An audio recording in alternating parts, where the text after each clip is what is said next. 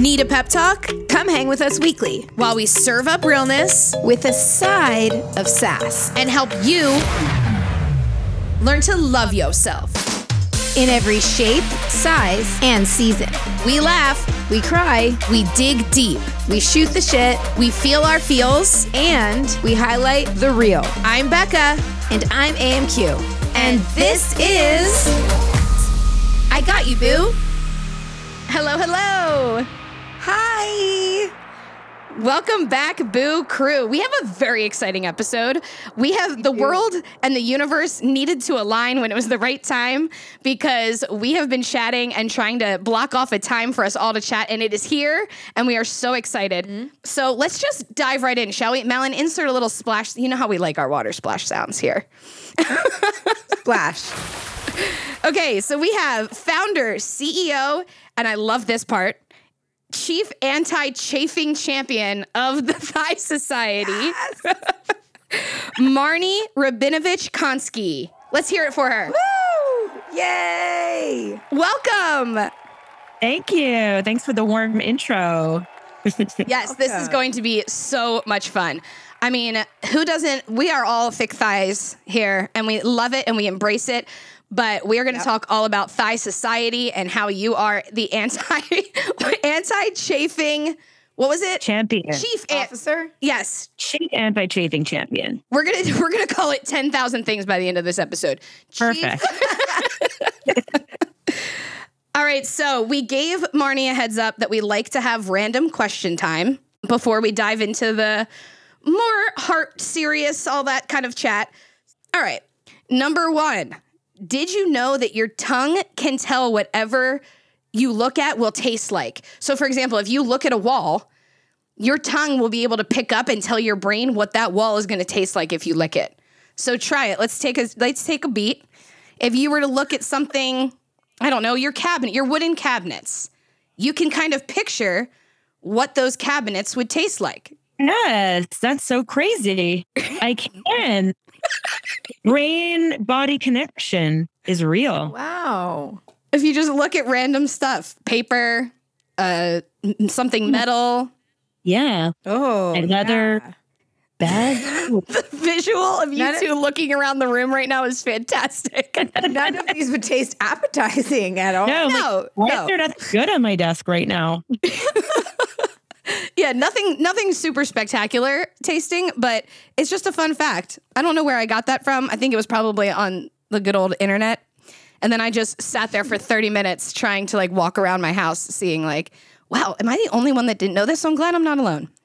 Definitely Um, not. Yeah, I definitely didn't know that. If you are using the microwave, do you open the microwave before it beeps? Or Like do you before the timer's off, hmm I'm always a before it ends. What the first beep I hear, or sometimes before the timer's over, yes, I will open the microwave. Okay. Me too. Has any I have been taught this is now I'm going to blame my mother because I have been taught that like it can explode. if you I think that's what they tell you. like you'll get a you like you'll it'll it be an electric shock if you pull open the microwave before it beeps. That's That not may have been true. Maybe that was true when microwaves first came out, like in the ni- 80s or 90s, maybe. But I feel like technology's come a long way since then. And I have not been electrocuted since. I hope I'm not jinxing myself. Me neither. Uh, I mean, not that I know of. Great. It's quite possible. you'd know it. You'd feel it. You'd feel that, Joel. Okay. Oh my gosh.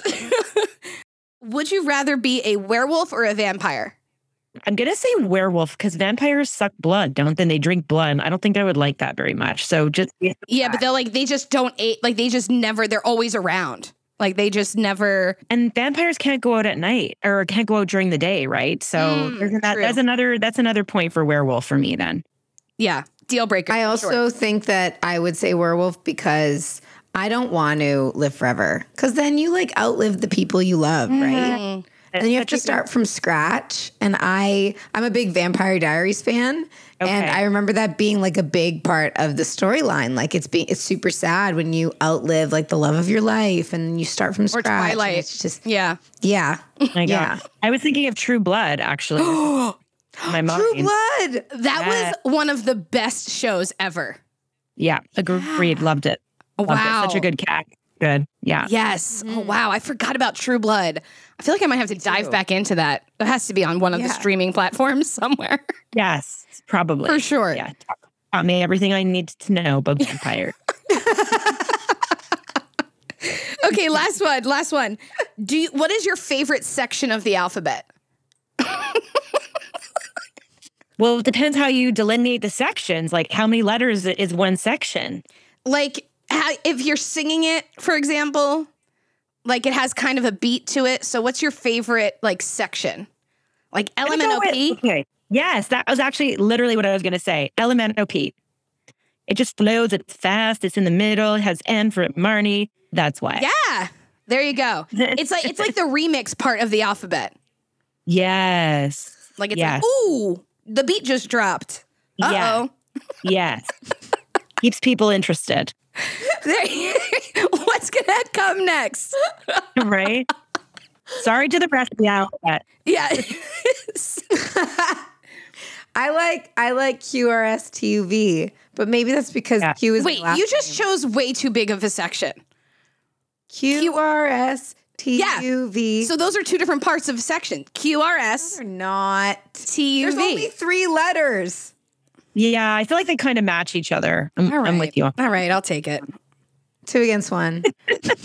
She would choose a BOGO section anyway. I'm so extra like that. well, I don't want one section. I want two. That Enneagram 8 really comes through even in the sections of the alphabet. And then I challenged you. yeah, exactly. All right. Do you know your Enneagram number while we're talking about it? We talk about it at least once an episode. yeah, we do.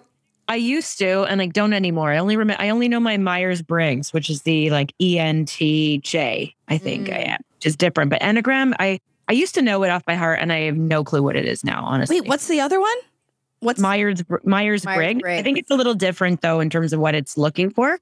Um, but it's um ENTJ. E. Oh my god, I can't even remember. I don't remember. I remember the, the letters, and now I'm like, what? I know J is judgment or judging. Oh my gosh, on- I've never heard of this. This is going to send me into a deep dive. this is a good personality. Te- we're gonna have to. We're gonna have to do that one too. Yeah, you're gonna have to deep, deep dive Myers and then Briggs, B R I G G S. And I'll have to Google what the I can't believe I forget what it stands for, but it's eluding me right now. okay. But you can Ooh. probably do a free quiz and then you find out if you're like uh it, it's it- every letter has one counterpart. So I think it's like Right. what comes to mind is E ENTJ. So the last letter is J. Judging and sensing are two opposites, sort of opposite. So you're either more strongly on it as a judgmental person or you're more strongly as a sensing person. And so the the quiz, you know, will end up with four letters that are um, your sort of personality type where you veer. It's actually pretty love cool. that. Yeah. Oh, We're, wow. we love a good personality test here. we really do. Yeah. we, we really, we really have learned how to just run through the world with all these personalities. yeah. tests. Right? Helps. Yes. Oh my does help. goodness. Mhm. It sure does. Mm. All right, AMQ, let's kick it off. That was fun. Wow, no press. I was trying to I was trying to do a cool transition, but it wasn't happening. like speaking of Yeah. personality, let's try and do segues here. Sometimes they go really well, like sometimes, but it's when we're not trying. We gotta, we Yeah. we Yeah. gotta try less. We're not trying. We're like, ooh. So, I, I can't. I'm so I'm so excited that you're here with us. Like, I think that everything that the Thigh, the Thigh Society does is so cool. I mean, Becca and I started this podcast because we are really passionate about helping humans learn to love themselves in every size, shape, and season. And what you do is literally, you know, telling someone like it's normal mm-hmm. to chafe. Like, you know what I mean? You don't have to be uncomfortable. And I love that. Like we we really appreciate the work you do because it's beyond a brand. You know, like Yeah. you've you've managed to build a brand around it, but it's more the message. So Yeah. why don't you tell us and the Boo Crew a little bit about you and how Thigh Society came to be? Okay. Wow. I mean, and I'm so glad to hear you say that about the brand. It, for me, this is a passion project. You know, I started mm. with a solution to chafe, but my main driver has been literally to spread the message that there's nothing wrong with your body. Thighs chafe of all shapes and sizes, and you just got to live your life. Like, just enough with diet culture.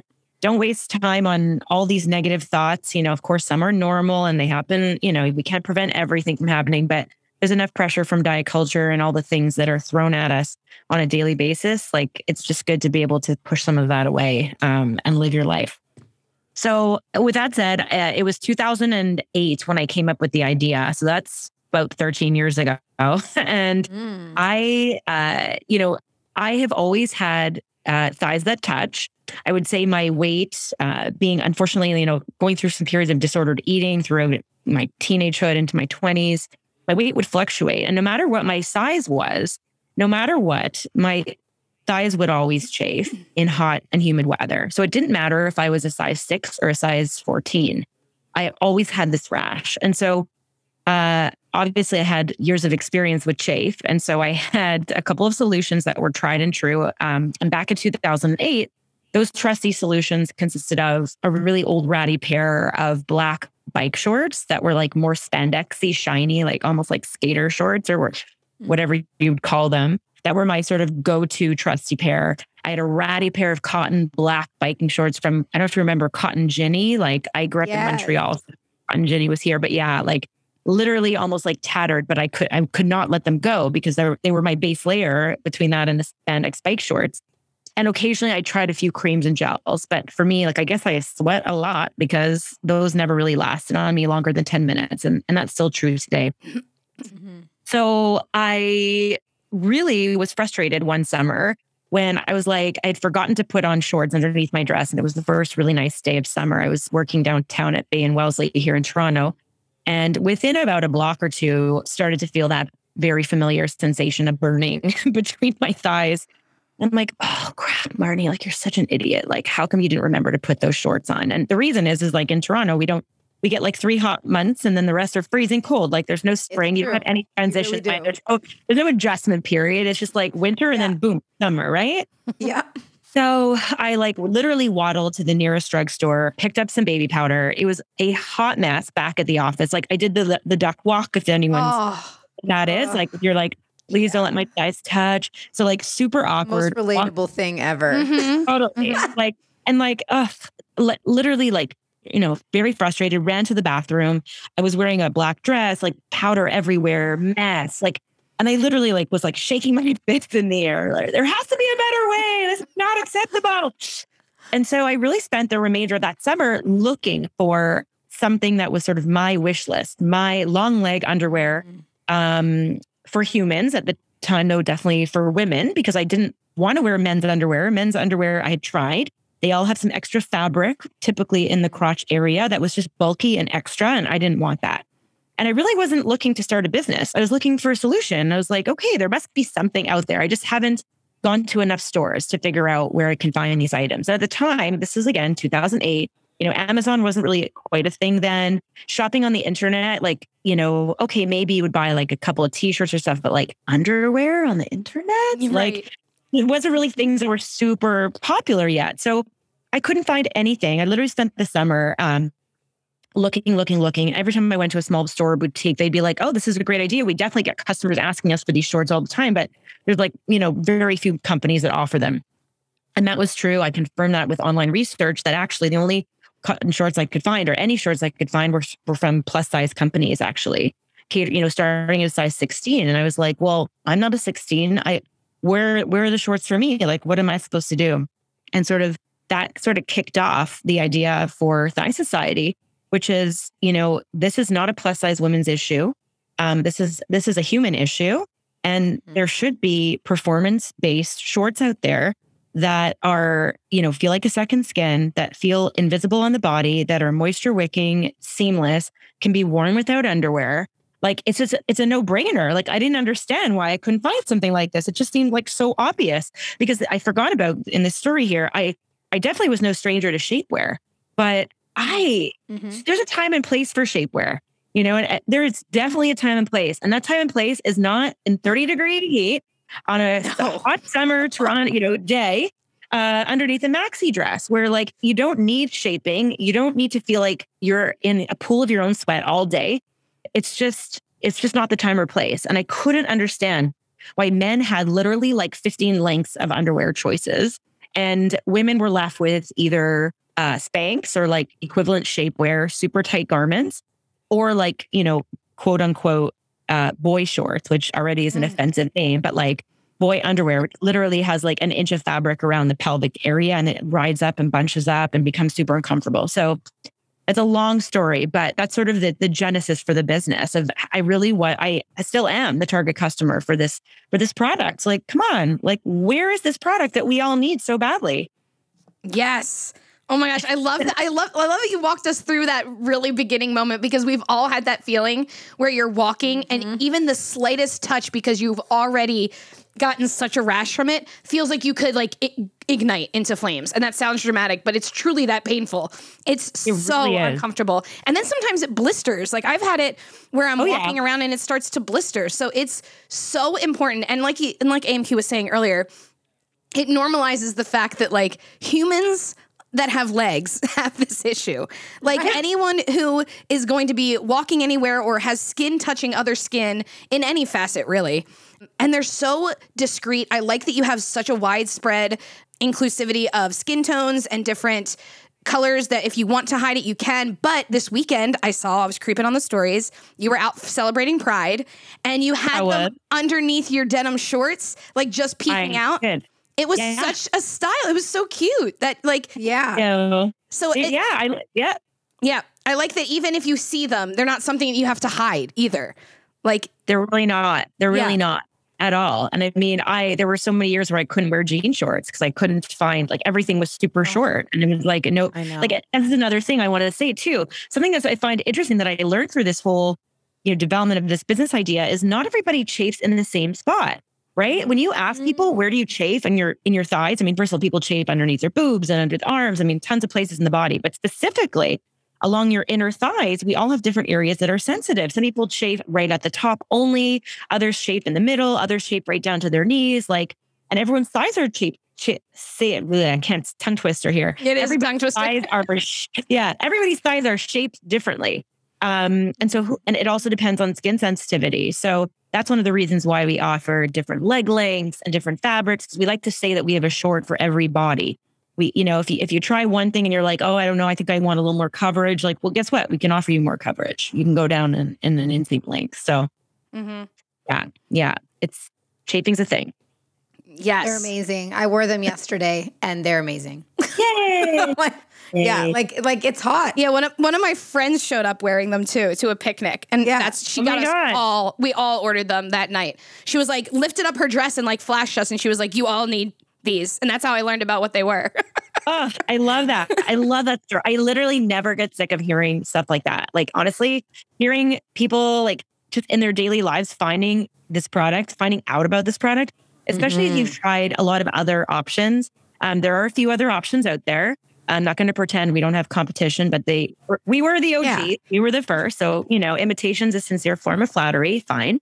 um, but I really fine. Still, fine, fine. Um, we still, I believe, make the best product on the market. And so, you know, mm-hmm. life's too short to live with chafe. And also, I, I keep harping on the chafe message, but actually, something that's been super interesting to see over the last few years is all the other uses that people are finding for our shorts. Like people wear them for working out at home, especially during like mm. the peak pandemic. We were all, you know, sheltering in place. Um, people were wearing are wearing them to sleep for when you don't want your thighs like touching if you don't have air conditioning or um, a lot of women who are experiencing like hot flushes and things like that will wear our cooling to sleep. You know, just for general comfort, hanging out at home, and even people who have um, uh, like ostomy bags or colostomies or any sort of abdominal sensitivities or surgery or scars, even postpartum, are finding all these uses of just the like the fabric is so soft and forgiving while also maintaining its shape that you know to give you that protection of of barrier between your outer clothing is amazing because prior to that they're like well i can't wear that item or that item or that dress or those jeans or whatever because I don't have anything that's comfortable enough to protect my, you know, raw skin from whatever's on top. So that's really cool. For me, that's been like a completely unexpected benefit of these shorts. I'm so glad that we can offer that to people and help people. Yes. And what a beautiful domino effect too. Like you start it for one specific reason and then the world takes on it takes it on and it becomes Yeah. this whole new beast of like, we can use it for this and there it's a solution. And all of the avenues lead to the fact that it's a solution to normalizing all of these issues. Because who wants to, like you were saying earlier, the only other ones that I have found, we're not going to name drop, don't worry, make you feel like you're suffocating, like you have a heartbeat in your body. Like my thighs Yeah. and my booty don't need a heartbeat because they're so tight or because they roll up and you have to constantly be reaching up your dress to pull them down. They really don't move. Totally, totally. And and as you were talking, I realized I forgot to mention like a huge um, audience group we we discovered during the pandemic is frontline workers who are wearing scrubs. yeah. And scrubs, like they have a few sizes and they often have a dropped inseam. So if you're someone that shaves at the top of your thighs, that whole that skin area is exposed for like an 18 hour shift, you know, and you're Yeah. sweating in them. And so, yeah, like nobody has time to feel squeezed in and sucked in and dealing with ride up and all that. They have other things to be doing that are way more important mm-hmm. with that. So, yeah, totally. Yeah, the, our whole objective is like set it and forget it. You know, this is not something you should have to think about or waste a moment of energy during your day. And, you know, I will say back to the shapewear comment about feeling constricted. I don't know anyone who puts on shapewear and like feels good doing it. like no. the whole process is just so agonizing. And like you have to wriggle and contort, and then you're like folding things in and tucking things around. And it just doesn't really put you in the best mood. Like Mm-mm. you may feel like you like the way your body looks after it's, you know, like redistributed, because that's really what shapewear does, which is fine. Like I said, I'm not anti shapewear, but I really wanted to eliminate that feeling, those feelings that one would get, including myself, when putting on something that was designed, you know, to literally fit someone like five sizes smaller. But the objective was to get myself there. It's like, mm, no, Mhm. I don't want that feeling when people are putting on thigh society. Mm-hmm. Yes. Well, you may not be anti shapewear, but you are anti diet culture. That was a better one. That was a better one. Yeah. That's a better transition. Good, good one. Good transition. I also There she goes. and going back to your Instagram stories this past weekend, I'm actually as I'm saying this, I really hope it was you. There was an ice cream truck or something. That was Yeah, you, it was- right? Okay. And I was shocked because that's something that I think unless you're really in the thick of it, and like we like to say, we borrow from Brene Brown in the arena of this work in anti-diet culture, you might not even realize where you are consuming what society is telling you. So, like, all of, to, t- to tell you guys the story, if you didn't catch her Insta stories, um, on this truck there was desserts and everything that said cheat day, like it's a cheat day. And then there was like different, and I think it was. I mean, you can speak to the details of it, but there was like fr- food and stuff on there, right? hmm Yeah, it was exactly that. I mean, it was it, it was a food truck selling a bunch of sweets and stuff, and it was like treat, you know, cheat day. I don't know if it said like you deserve a treat today or something like that, but it was the cheat day that caught my attention, and I was with um with some friends and my husband, and none of them really noticed it, right? But I honestly like I honed in on it. I I noticed these things, and I called it out, and two of my friends were like, "Oh, it's just like a play on words," and I said, "No, like we have to unpack this. This is not just a play on words." Mm. This is one of the little examples of like microaggressions of diet culture on us on a regular basis that you may think it's all cute, but what's it implying? It's implying, you know, you're going to be bad today if you're going to, you know, if you eat some food that's quote unquote bad food, there is no such thing as bad food, by the way, but like you're going to cheat on your diet or you're going to cheat on your good eating schedule to eat these cookies or to eat this cake or whatever it is. And it's just, ugh, it's just nonsense. I have no patience for it. I, I was, you know, I don't know if the company doing it probably even gave it much more thought than thinking it was a cute, cheeky play on words. Mhm. Um, but I thought it was, um, I, I thought it was going too far. And I mean, listen, like I had a few friends post and respond to my stories with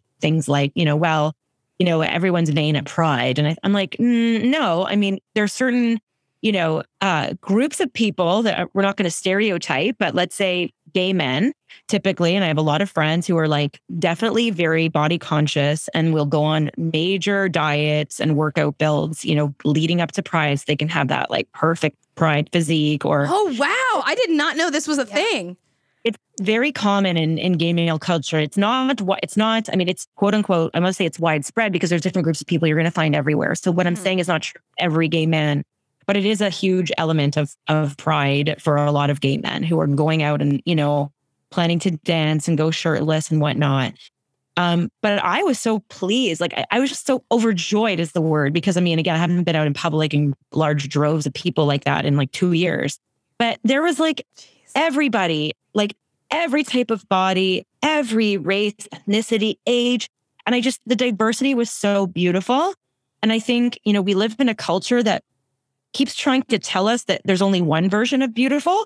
And once you start like realizing that that's just a load of BS and like actually everyone is beautiful in their own way and it, it's how you perceive the world around you that makes you see people as beautiful. I don't know. I just think it's very powerful. So I get I get really angry when I see things like cheat day. It's like, excuse me. I'm like, no, no, that's not how this works. It's just like, a beautiful day.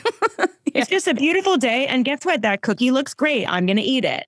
Like, let's yeah. not assign like moral failings to having, you know, some sweets in the afternoon as a snack. So, anyway, yeah, it's, it's, um, and, you know, there's examples in daily life. I think if we start, once you start sort of totally training your brain to see it, you're going to start to see it and you're going to be like, oh, that's, these are the little small ways in which diet culture gets in our brain and influences us, you know? Mm-hmm. I do think though that you mentioned your history with with disordered eating. Like I yeah. have years and years and years and years and years of multiple eating disorders and I share mm-hmm. pretty openly about it. Mm-hmm. And I totally understand that because I feel like not everybody sees that stuff. Like unless you've walked through it, done the work or do any work in the body confidence space mm-hmm, and mm-hmm. learning how to intu- intuitively eat, learning how to yes. just listen to your body. Like you don't see it. I mean, I'm a group yeah. fitness instructor now, and you know, I go to other group fitness classes, and mm-hmm. instructors say things, and oh, yeah. you know.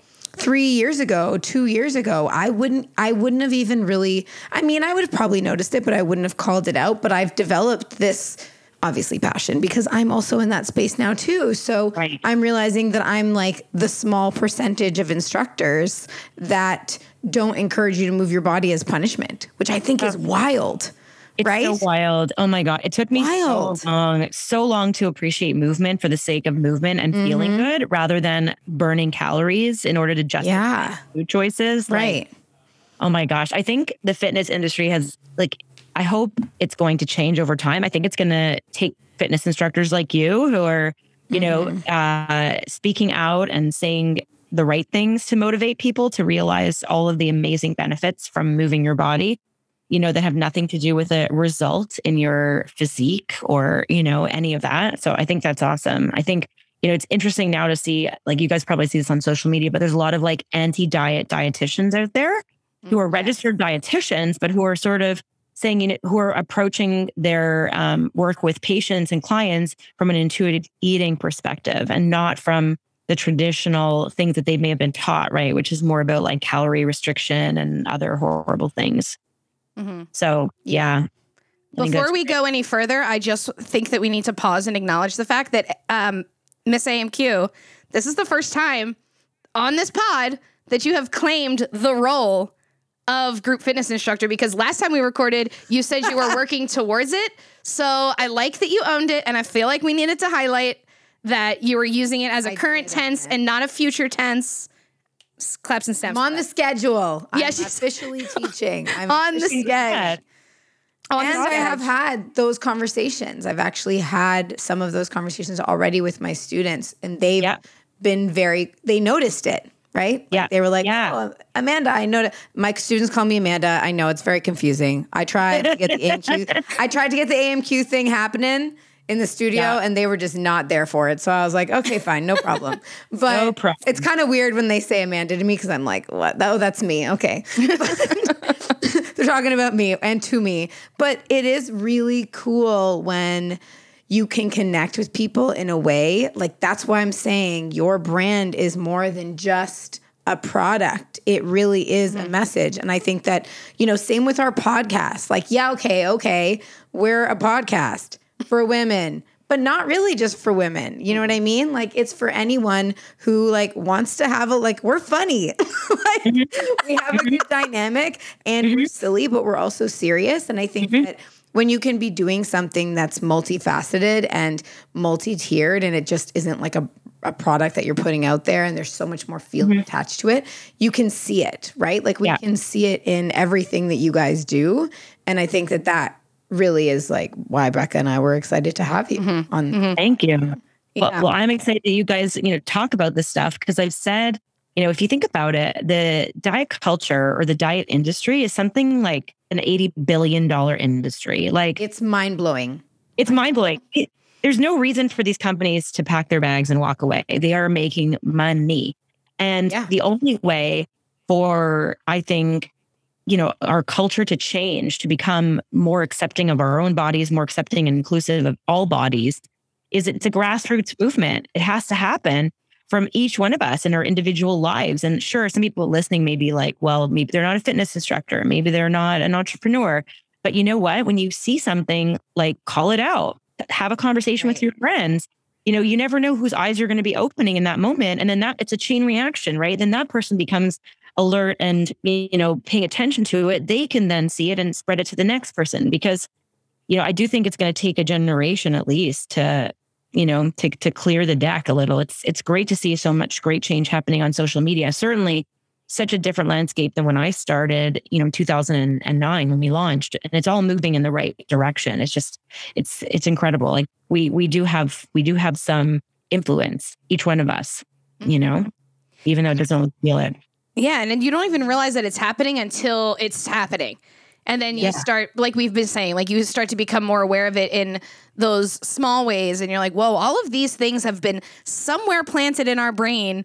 And we haven't even realized that they have built a foundation of such anger and disgust with our bodies and the things that we do with it until it's right in your face. So little things like what you say during a fitness class, like, do you want a tight round booty? Then let's do that. Like that in and of itself, you might not think twice about Yep. before doing the work. Mm-hmm. And I also love how you were talking earlier, Marnie, about how no matter what size you were, this was an issue.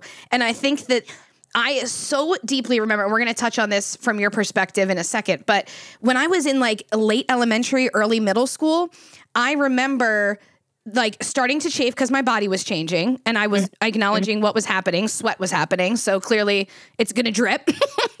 and and and just that like if i and then which led into my early adult life where if i was still having this issue it must mean that i'm not small enough Right. and i think that that's that underlying subconscious root of it all that like we don't even realize that that's what we're telling ourselves like oh if mm-hmm. i'm still having this issue then i'm not where i quote unquote should be by Yeah. whoever the fuck standards so exactly. Exactly. yeah, I just think that's so important to acknowledge that like these little things that we have that are so normal and need to be normalized with the work that you're doing, you know, it doesn't matter what size you are. This is Yeah. it's an issue. It's totally an issue. And things like the more we talk about it and put them out in the open and name them, and you know, the better, Mhm. better off we'll all be. Like even, you know, we were just talking about before about um like disordered eating. I never I've never been diagnosed with an eating disorder, but I was a disordered eater for, for I was on Weight Watchers since I was 15. I mean, I have Mhm. diary entries when I was 11 or 12 where I was weighing myself and thinking I should lose weight before summer camp. And I mean, it's like you know you you track it through like teenagehood and then you go out with friends for drinks and you know you're going to be drinking at night so you basically restrict Oh. calories day Oh, i mean everybody Yeah. did this like it wasn't Uh-huh. called eating like i'm probably a lot older than you guys so like and you know i'm 46 years old so when i was in my 20s like everybody did that like everybody just like oh you just you went light during the day on food and i mean i think it's still the same now as Mhm. people start to realize though that's not healthy like that is not normal eating habits right that's not that's not treating your body with the love and care that it deserves. And so there were so many behaviors like that. For example or you know counting calories the gym burned which again is not nothing to do with generational it's still happening. Mhm. it's just these things like it's like oh that's really that's that has a name and that's that's all part of disordered eating. It may not have been you know I, I may not have had a diagnosed eating disorder but i was that was not a good place for me for many years you know wanting to order what i really wanted on the menu but instead choosing the you know the salad or the lo- the Mhm. lower calorie meal or trying to make up for the day before if i ate a lot of treats oh maybe i shouldn't you know i should restrict today and you know only have you know vegetables or something like that so i think even me having conversations with my contemporaries nowadays being like wow like everybody did that like Everyone has it. Yeah. all so screwed up like Mhm. why did we do that? right. Yeah. So in, naming it and talking about it and saying, you know, this this was not healthy. Like we could have treated ourselves better. And and why did we do this? Right. And it's just talking about it. I, I love seeing the conversations so open online about people sharing and, you know, Mhm. talking about experiences because it makes you realize you're not alone. And so many people have had issues and continue to have issues. And so we're all, you know, works in progress. Unlearn, unlearn the things we thought were true, right? Or should be. yeah. I feel like that's glorious for that stuff. Yeah. Oh yeah, yeah. Especially when it's con- almost more empowering to focus on unlearning than thinking you have to learn something new because Totally. that, that's more daunting. Totally. Totally. Yeah. And like, where do you go to learn? I mean, you could, there's so many great books out there now, so mm-hmm. many amazing things, like so many transformative books, I would say, like people sharing their experiences and even the relatability, right? And that's why social is so great. Like, I'm going to veer off track for a second, but like Kenzie Brenna, who I love, she had Me a post, too. the other- right? She's so great. Um, she had something the other day about baby fat and how we often talk to children about like, oh, don't worry, it's just baby fat, or like, you'll grow out of that, or that you'll lose that baby fat. And it really like struck a chord because I was, you know, I had comments like that directed at me a lot, you know, especially in my face. I had like really round, chubby cheeks Mm. like to the point where I remember I was like a teenager and I think I told my parents I wanted money for plastic surgery. Like I wanted to thin my face out. And it's like, oh my God. Uh, it's like, it's just, uh, you know, my parents, of course, they were very reassuring and saying, like, no, no, no. But, you know, just the fact that these, that I even had that thought, like I, I'm sad for, for younger me. I'm sad for her. And I'm sad for everybody that goes through those those all the kids that you know are struggling. So hopefully they we have they have supportive parents that can tell them that you know where'd you get that idea? Yeah. You're you're perfect as you are. So It is Anyway. so generational too. Like I, I know that there's things that we've talked about it before on the pod, the things that my my mom would say that with all of the goodness and love in her heart, but it's because that's what she was taught and because that's what her mother was taught. Any better? Totally. Right. These things are going on with all good intention, but we just don't know how we should be wording it. So we did touch on how you were 11 when you had memories of journaling food and weighing yourself. When so is that around the time that you first became really aware of your body or is that earlier Yeah. than that? Yeah, it was 11 ish. I just did a di- a few diary entry posts like a few months ago. So I was like taking this trip down memory lane in my diaries, which I had blocked out quite frankly. But I did remember. Yeah, I, I didn't know how um how much I was fixated on it till I actually saw the diary entries, which was like very sad. But I did remember a very um like I remembered a very uh, influential appointment with my pediatrician where I remember him saying to my mother, maybe she should go on a diet to lose to lose a few pounds. She's getting a little chunky. And I remember Oh, my mother word. yeah, right? Like, so then my mother found a nutritionist. And I think I didn't understand what the nutritionist was, you know, telling me to do. So I think it was like a choice, but I remember it was like a choice between two breakfasts, like toast with peanut butter and jam, or like half a cup of cereal with half a cup of milk and like everything weighed and portioned out or whatever. And I remember like for a few months, I think I just had both for breakfast because I didn't realize it was a choice. And I noticed the number was going off on the scale, like up on the scale. And I told said my mom, like, I'm doing everything the nutritionist said. That we realized I was having a double breakfast. But like, I don't even think I was hungry for the double breakfast, but I was so, you know, I was so invested in like, you know, doing what I was told and like being good and being thinner, trying to make my body smaller. So yeah, I was really aware of it through my teenagehood. And, you know, I, I backpacked Europe with one of my besties when we were 19. And I remember, you know, going to such incredible places around Europe and she would be uh, ordering all the things you're supposed to order when you're in a foreign country, all the local dishes and trying new things and trying all the fried stuff and the, you know, not always necessarily the, un- the, the like unhealthy stuff. I use Mhm. those quotes, but I remember feeling like, oh, I can't have that, or like I'm gonna order the salad, or I'm gonna order the lighter option, and like so many meals I missed out on. And you know, I don't know, Not having pasta in Italy, like, come on. right? Like I know, I know, I did.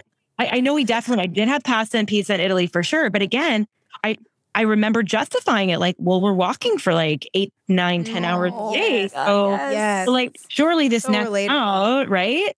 And uh, oh yeah, I mean, those were yeah, and I never really even talked about it with friends. Like, so they, I don't even think some friends of mine now, when they saw the diary entry thing, one, one of my besties called also, and she's like, I didn't realize you were so young and this was like plaguing you. Yep. And most of my friends, with the exception of one or two of us, like we're not really dieters. So I was felt very alone. Like I, I didn't, wasn't something I discussed with friends. It wasn't something I was, you know, I never talked about my body. I was just sort of, it was like my own private thing.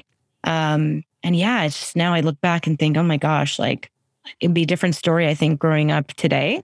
Uh, just because there's so many other, like there's so many role models online who of all different bodies. There's all this conversation online happening around diet culture, what it looks like, what it is, how you can actually, you know, be confident in the body that you're in.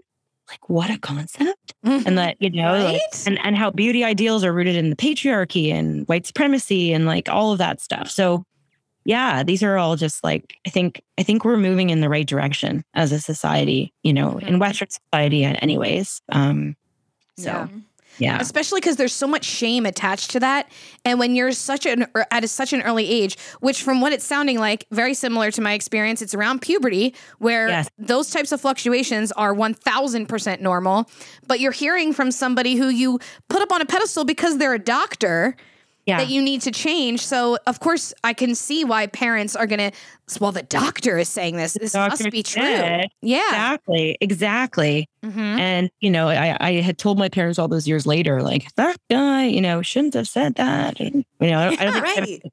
right? I don't think my mother even really realized that that it impacted me. But then again, I mean, this is for this we can unpack this for hours. But like my Right, mother right. also, I grew up in the Weight Watchers generation. I mean, my mother was always on a diet, always you know trying the latest cabbage soup or you know uh, ice cream diet or you know um, tracking everything, whether it was Weight Watchers or some other plan or Nutrisystem, Slim Fast. I mean, it was always around. She she never made me feel like she made me feel great in my body. So anything I was getting from her was just like looking at the food and portion control and food management in a way.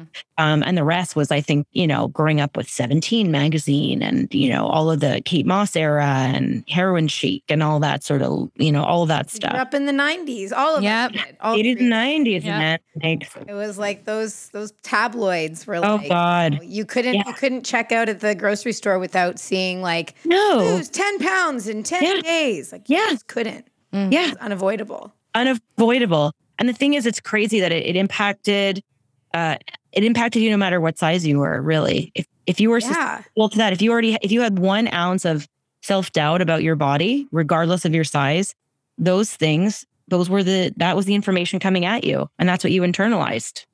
You know, it's just why it's so interesting to me. I, I still think there's so much work we all need to do in terms of like the fat positivity and being allies of people of size who don't get Yeah. to um you know aren't afforded the same privilege that you know so many people who are you know straight sizes are. I think we forget that it's like Mhm. it's wonderful that everybody's on this journey to accept themselves as they are but we have to be able to realize that that extends to everybody right? That we shouldn't be discriminating um, people based on their size right? Because like i don't i don't face issues on an airplane or with my doctor doesn't blame my health issues on my weight. Like there's so many things that we take for granted that like that i take for granted or i don't anymore that you know not everybody is afforded that privilege. And so i think it's it's a like i think in order to move everything forward we have to be sure we're including everybody in this movement. It's not enough to just be like you know okay today i'm going to like accept a few of my rolls on my stomach that i can hide you know in a pair of pants or in a dress or something like that. So anyways yes.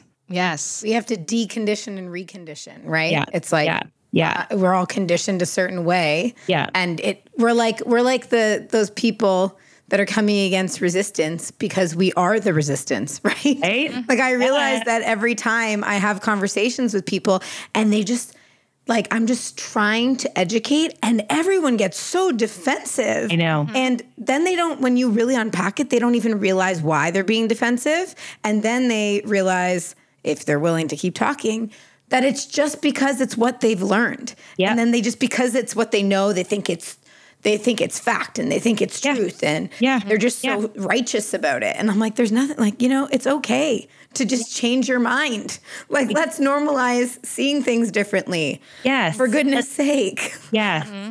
yes 100 yes to all of that I actually had a recent conversation. I think it was like a year ago. Whenever I went to my last annual gyno exam.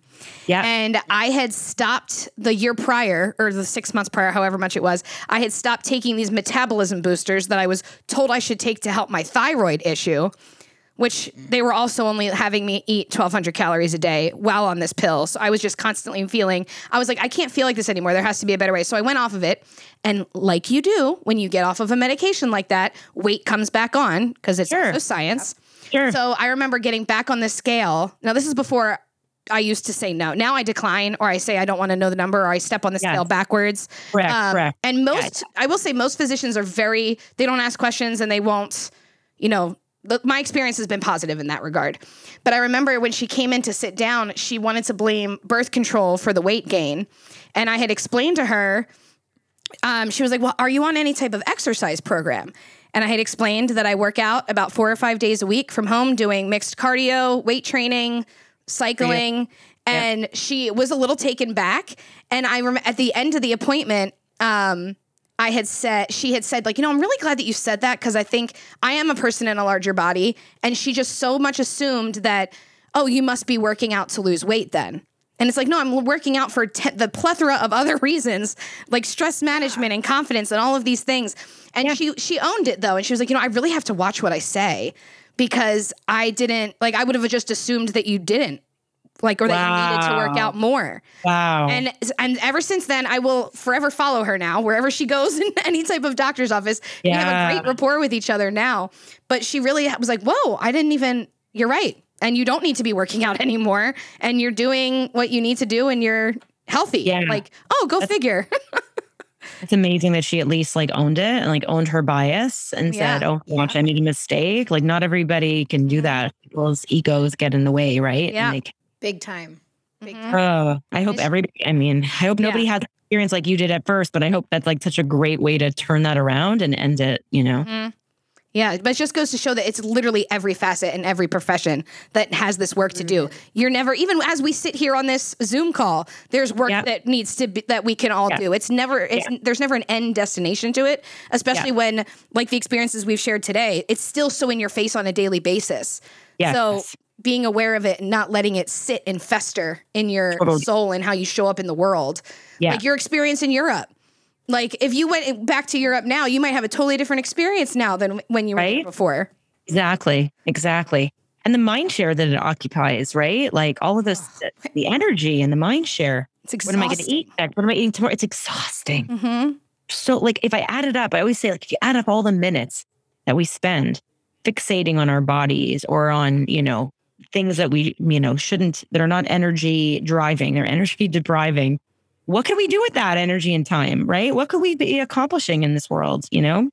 Mm. Probably more than journaling or food, I'll tell you that much. Yeah. You Yeah. know how many cute outfits I didn't wear because of the chafing? Oh, yeah. And because I didn't know Thigh Society shorts yet, and because I would get like crappy, I would get like crappy, like you said, like crappy Walmart, like Yeah. cotton. Yeah. Yeah. I or- did. I, yeah. I that's what I got as shorts, Yeah. and they didn't last more than one season. You know, No. I literally worked my way through them. Yeah. literally. Exactly. You Yep. chafe your way through them, or they like I light chafed my way. Yeah, chafe your way through them. And then what did you do when you when they wore out? You blamed your body and said, "Oh my gosh." Totally. Yeah. Exactly. Yeah. And you're like, oh, it must be me. It's like, no. Ugh, It's so Yeah. not. It's so not no, you. no. So, so not. Oh man. Do you want to ask her about your emotional support outfit? I know Oh yes. okay. Yes. And then you can you can do the final question, which I always love. But what is Okay. your okay? I like to call them emotional support outfits, where sometimes it's literally my naked body, where I I can tell now where when I need to strip down to get comfortable in my skin, or when I just need like an outfit that feels like it's a big hug. So Yeah. what is your emotional support outfit?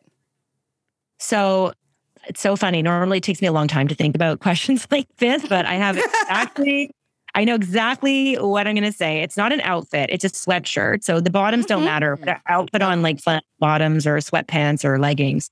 But I have a confetti sweatshirt. It's actually made by a local uh, business here in Toronto called OK OK. And my friend and I discovered them at the One of a Kind show, which happens twice a year. Oh. I love the one of a kind like, show. yeah, like all the artisans and a lot of stuff's handmade. And so this sweatshirt is um, literally pieces of like uh, a fabric in all different colors and glittery and fluorescent and regular colors that look like confetti on the sweatshirt. Oh. And whenever I put it on, I just like either I'm looking at it or I see myself in the mirror and like I have no choice but to smile. And like whenever I wear it out, I always get stopped by people who are like, that's a great sweatshirt or where's that sweatshirt from? It's just so fun. Like it's just a party on a sweatshirt. and it's hard to feel like it's hard to feel bummed out when you're wearing it. So and I like I am not uh, this is not SponCon. The OK OK doesn't know I'm talking about it. It's just, uh, I'm just genuinely saying I love their sweatshirts. The confetti sweatshirt, it's the best. They make T-shirts too, and they make that print and other things all hand. All of the little vinyl strips are cut and uh, ironed on by hand. Oh wow. Yeah, that makes it even more special because they're all one of a kind. So Right. yeah, that's my happy outfit. That's a great that's a Good great emotional support outfit. Totally, Totally. totally. It's a good Yeah. spin on it too. Like, Yes. you know, the whole if you look if you see your reflection, you can't not smile. Like, and and who that's what you need, right? Like for me, when I wear, I have like one. Sp- I, I'm, we're leopard print lovers, the two of us. Oh, oh yeah. yeah, Very hard. Yeah. Hard to tell, I know, with all of our brands. you never know. But, but we're big leopard print fans, and I have a specific leopard print sweater. But it's true, like when you if you see yourself, your reflection, and it makes you smile, like that's kind of the point. Like if you're having a shitty day Yeah. and you're wearing something that makes you feel better, that's Yeah. the mm-hmm. point. Mm-hmm. Yeah. And it's like, it's not anything that's like, it's not a bodycon sweatshirt. Like, it's Yeah. like a Yeah. sweatshirt.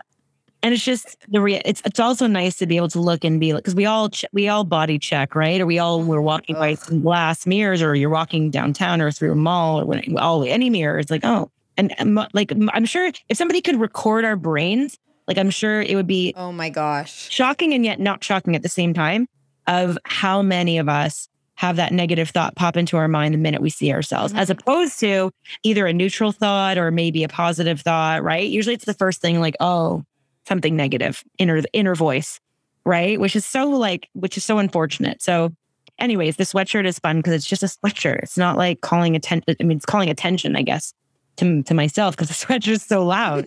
but, it's, but it's not right. Like it's it's not a uh, you know, oh look at her butt. Like it's not you Yes. know. Right. Yes. that. Yes. Yeah. Love it. totally. But yeah, so Love is that. leopard too. Leopard is always Mhm. uplifting. Leopard is a neutral around here. Oh, it's totally. It is definitely. I'm totally yes, one hundred percent. like when people are like, oh, or do- like, you know, like for example, if it's like I've had many, many, many, many, many photo shoots, like team photo shoots and stuff. Yep. I'll Yep. like, okay, guys, like we're gonna wear leopard leggings, and it makes me laugh because people are like, oh, I guess I have to order some. I'm like, what? you do? I'm Can't really relate. like, oh, shoot. Okay, I'll pick a f- one from my 25 options. Like I just can't believe that not everybody has leopard. You know? Yeah. Right. Oh wow. It is a wardrobe staple. It is. And It it's along to Thigh. Society. Everybody needs a pair of Thigh Society and leopard leggings. Yep. Period. Yeah. I agree. Full stop. 12 out of 10. 12 out of 10. Um, okay, so we want to know. Yeah. Um, you're making a huge impact with what you're doing. We know that it's going to continue happening. I, I, I'm I'm always really excited to see what you do next because you're very innovative, and I mean, not just you. Obviously, you have a big team behind you who deserves all the claps and snaps. But yes. we want to know specifically how you want to be remembered. So even beyond Thigh Society, you as a human, Marnie, how would you like to be remembered? Hmm. Good question. Hmm. There's. Do I have to just pick one thing? No, no. No, keep- Let it go. Let it Tell wrap. story, yeah. Marnie. Yeah. Story time with Marnie. Story time with me. I mean, there's so many things I can think of, like to rattle off that I think most people, maybe not most people, would want to be remembered for being, you know, caring and empathic and generous and kind and all of those things. I mean, I, I, I I definitely would like to be remembered as all those things, but I also like, I would like to be remembered as someone who is authentic. Um, you know, and you know, I, I say what I mean and I mean what I say, and somebody who sort of just tells it like it is. I mean, that's sort of how, you know, it's hard with sometimes with branding because I mean, I like swear like a sailor in real life. Like, I'm not going to Yeah. start, you know, all kinds of stuff with Thigh Society about that. so there is some level you have to dial back the authenticity a little bit when it comes to your brand. But, but yeah, I, I mean, I'd like for people, I'd, I'd like, I, I would like to be remembered for having made an impact for Thigh Society. So at this point, now that I've, you know, been running the business for so long and plan to continue, you know, it is it is important to for me, I think at this point for me to be remembered for an impact that I made on people's lives, whether it's just in providing a practical solution to thigh chafe or in changing people's mindset about how they felt about their bodies and and you know, mm. thigh chafe specifically. And then other than that, like I said, I mean just authentic, you know, you know, honest, uh, and all those other things that I that I started with. Good one. I'm sure I'm forgetting like a couple of you know hundred things, but I know, I know. it is it is a tough question because there's like, well, I want to be remembered for this, and I want people to to when I'm brought up in a room think of this, and you want all these things. But I think that pretty much encompasses like D all of the above. yes, all Yeah, of the above. I agree. Exactly. Yeah. And anything not included in this list also added to the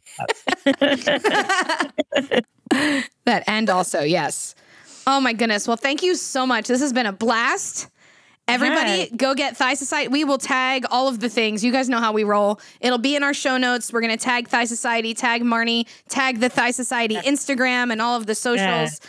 And um, go get you a pair or seven, to be honest with you. One for every day of the week. Yeah, no one needs to be worried about laundry. Come on, just No. Make it neutral, you know, Mm-hmm. like a little, a little. Everybody needs the black, the typical Yes. black short. yes, Like everybody needs a black one. yes. Mm-hmm. And after this conversation, I'm thinking we need a leopard print for sure. Oh man, Don't I would. we would- even.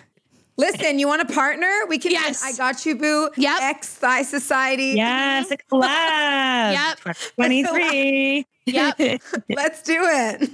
love it. I circle love back it. to circle back to this episode in the future. This is manifestation family. Um, but yes, Here it all began. Yes. And now I need to get myself a navy pair to wear under denim shorts because after I saw, I like, I was a real big creep. I'm just going to admit it. I put my thumb down to hold in and I was like, Is, are those the shorts underneath the denim? I was like, I love that vibe. So I'm definitely going to go and get a few of those too.